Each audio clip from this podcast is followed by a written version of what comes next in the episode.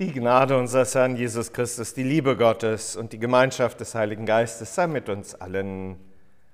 Amen. Hört Gottes Wort aus dem Evangelium nach Johannes im vierten Kapitel. Die Frau aus Samarien spricht zu Jesus, Herr, ich sehe, dass du ein Prophet bist.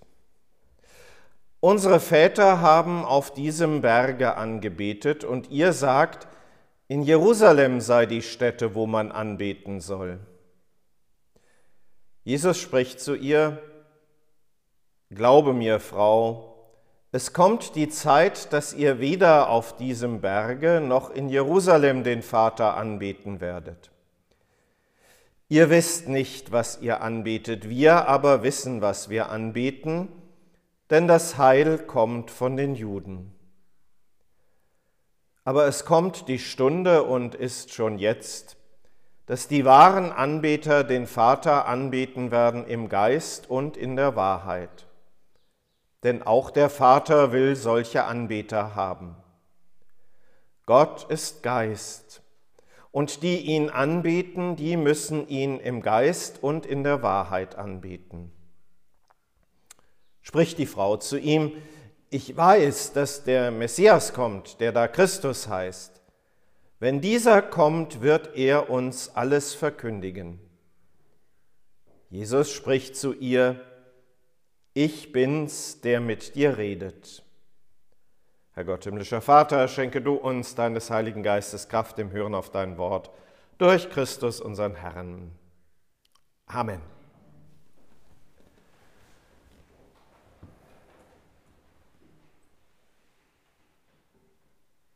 Liebe Schwestern und Brüder, wo soll man Gott anbeten? Auf dem Garizim, also da im Gebirge in Samaria, in Jerusalem. Eigentlich keine Frage für uns. Fragen, in unserer Zeit gehen eher anders. Wo finde ich denn Gott?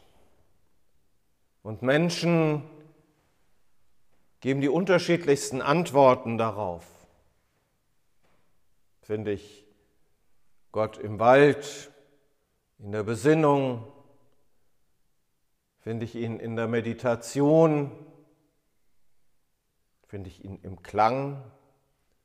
Eine Musik. Finde ich ihn womöglich in der Ekstase? Wo finde ich ihn? Oder wo finde ich Erfüllung? Wo finde ich Sinn in meinem Leben? Was sind die Ziele? Und es ist tatsächlich so, dass was äußerliche Ziele angeht, Gesellschaft sich auch wandelt und verändert. Man merkt es immer wieder, wenn man dann schaut, um was es im Moment gerade geht. Wir haben eine ganz ausgeprägte Party- und Feierkultur in unserer Zeit. Wir haben spannenderweise eine Zeit, in der politisches Engagement wieder mehr in den Vordergrund tritt.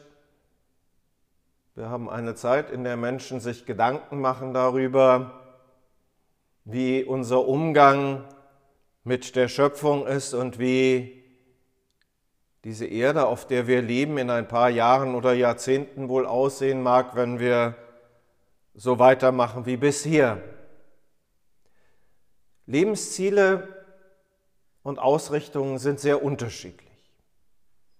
Heute vielleicht mehr denn je. Und wenn wir in unsere Gesellschaft schauen, wenn wir uns umschauen in unserem Land, dann scheint es zumindest so, dass Gott immer weniger wichtig werde dabei. Zumindest in der etablierten Form, also so, dass man in der Kirche die Begegnung dann mit Gott sucht.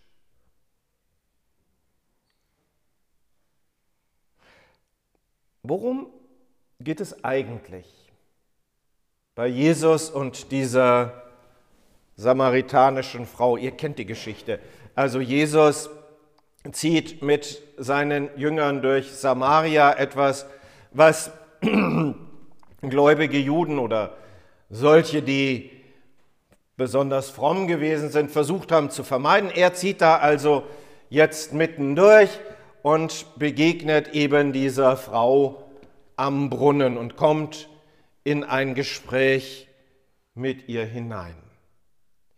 Dass Jesus überhaupt mit einer Frau redet, ist ungewöhnlich, aber vorstellbar.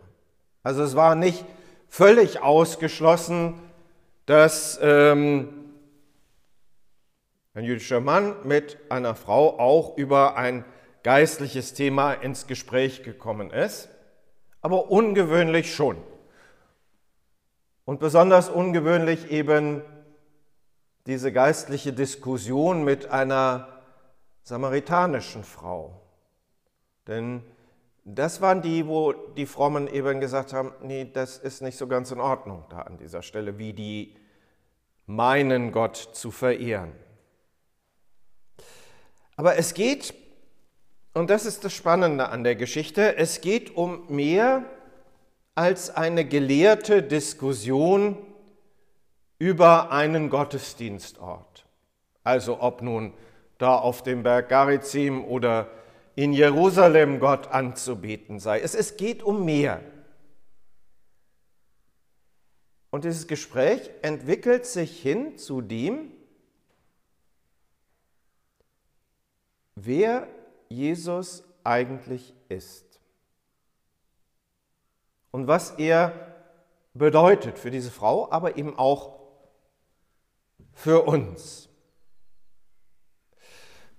Wenn man mal so ein bisschen genauer hinschaut und hinhört, was die beiden da so sagen, dann tun sich in diesem Gespräch für diese Frau Welten auf.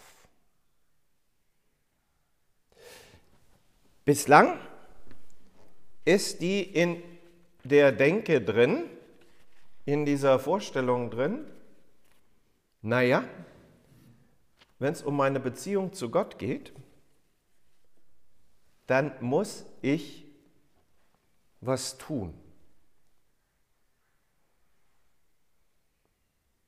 Unsere Väter haben auf diesem Berg angebetet. Ihr sagt, in Jerusalem sei die Stätte, wo man anbeten soll da steckt ja dieser Gedanke dahinter, ich muss was tun. Ich muss anbieten. Ich muss verehren. Ich soll das tun, Gott zu loben, zu danken, Gott zu bitten. Das ist meine Aufgabe. Und dann ist es noch ganz wichtig, den richtigen Ort dafür zu finden, damit ich das auch ordentlich mache. Das ist der Gedankengang. Das heißt ja, ich muss irgendwie handeln. Ich muss was tun, um Gott wohlgefällig zu sein, dass er meine Gebete erhört, dass er mir gnädig ist, dass ich bei ihm gut angesehen bin. Und da sind wir, glaube ich, ganz nah bei Denkweisen dran, die wir auch in unserer Zeit immer wieder finden. Und wo wir eigentlich schon darauf konditioniert sind, so zu denken. Gilt ja nicht nur in Bezug auf Gott, diese Denkweise, sondern ich muss was tun. Ich muss selber was machen. Jeder ist seines Glückes Schmied. Ich muss mich bemühen, ich muss mich in der Schule bemühen, ich muss lernen, ich muss ordentlich was tun, ich muss mich bei der Arbeit bemühen, ich muss mich anstrengen und so weiter und so fort. Das geht bis in Beziehungen hinein. Da wird nicht mehr von Beziehungspflege gesprochen, da wird Beziehungsarbeit als Begriff geprägt und ist ja auch richtig. Ne? Man muss da auch was für tun, damit eine Beziehung funktioniert. Das ist unsere Erfahrungswelt. In der stecken wir drin. Ich muss was tun. Selber machen. Und jetzt kommt Jesus und sagt, nee, weder auf dem Berg noch in Jerusalem. Darum geht es gar nicht. Es geht gar nicht darum, dass ihr was leisten müsst, sondern das Heil kommt von den Juden. Ich bin's, der mit dir redet. Übrigens die ganz klassische Stelle äh, hier im Johannesevangelium gegen alle, die behaupten, das Christentum wäre auf irgendeine Art und Weise antisemitisch. Überhaupt nicht. Das Heil kommt von den Juden. Der Messias, um den geht es. Um Christus. Das Heil kommt zu uns. So rum wird was draus aus dieser Geschichte. Das Heil kommt zu uns. Das ist Handeln Gottes. Und das meint Jesus mit diesem im Geist anbieten. Im Geist anbeten heißt ja, da brauchst du schon ein bisschen Unterstützung dazu. Da brauchst du genau diese Zuwendung und diese Zusage, dass das Heil zu uns kommt, dass es in Christus da ist. Im Geist anbieten und in der Wahrheit. Und Wahrheit ist bei Christus im Johannesevangelium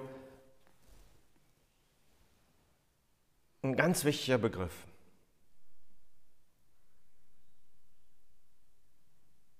Weil es eben nicht darum geht, Recht zu haben, sondern Wahrheit meint Gottes Wahrheit. Und diese Wahrheit Gottes ist die, dass Jesus Christus in diese Welt gekommen ist, uns Sünder selig zu machen. So hat es Paulus dann ausgedrückt.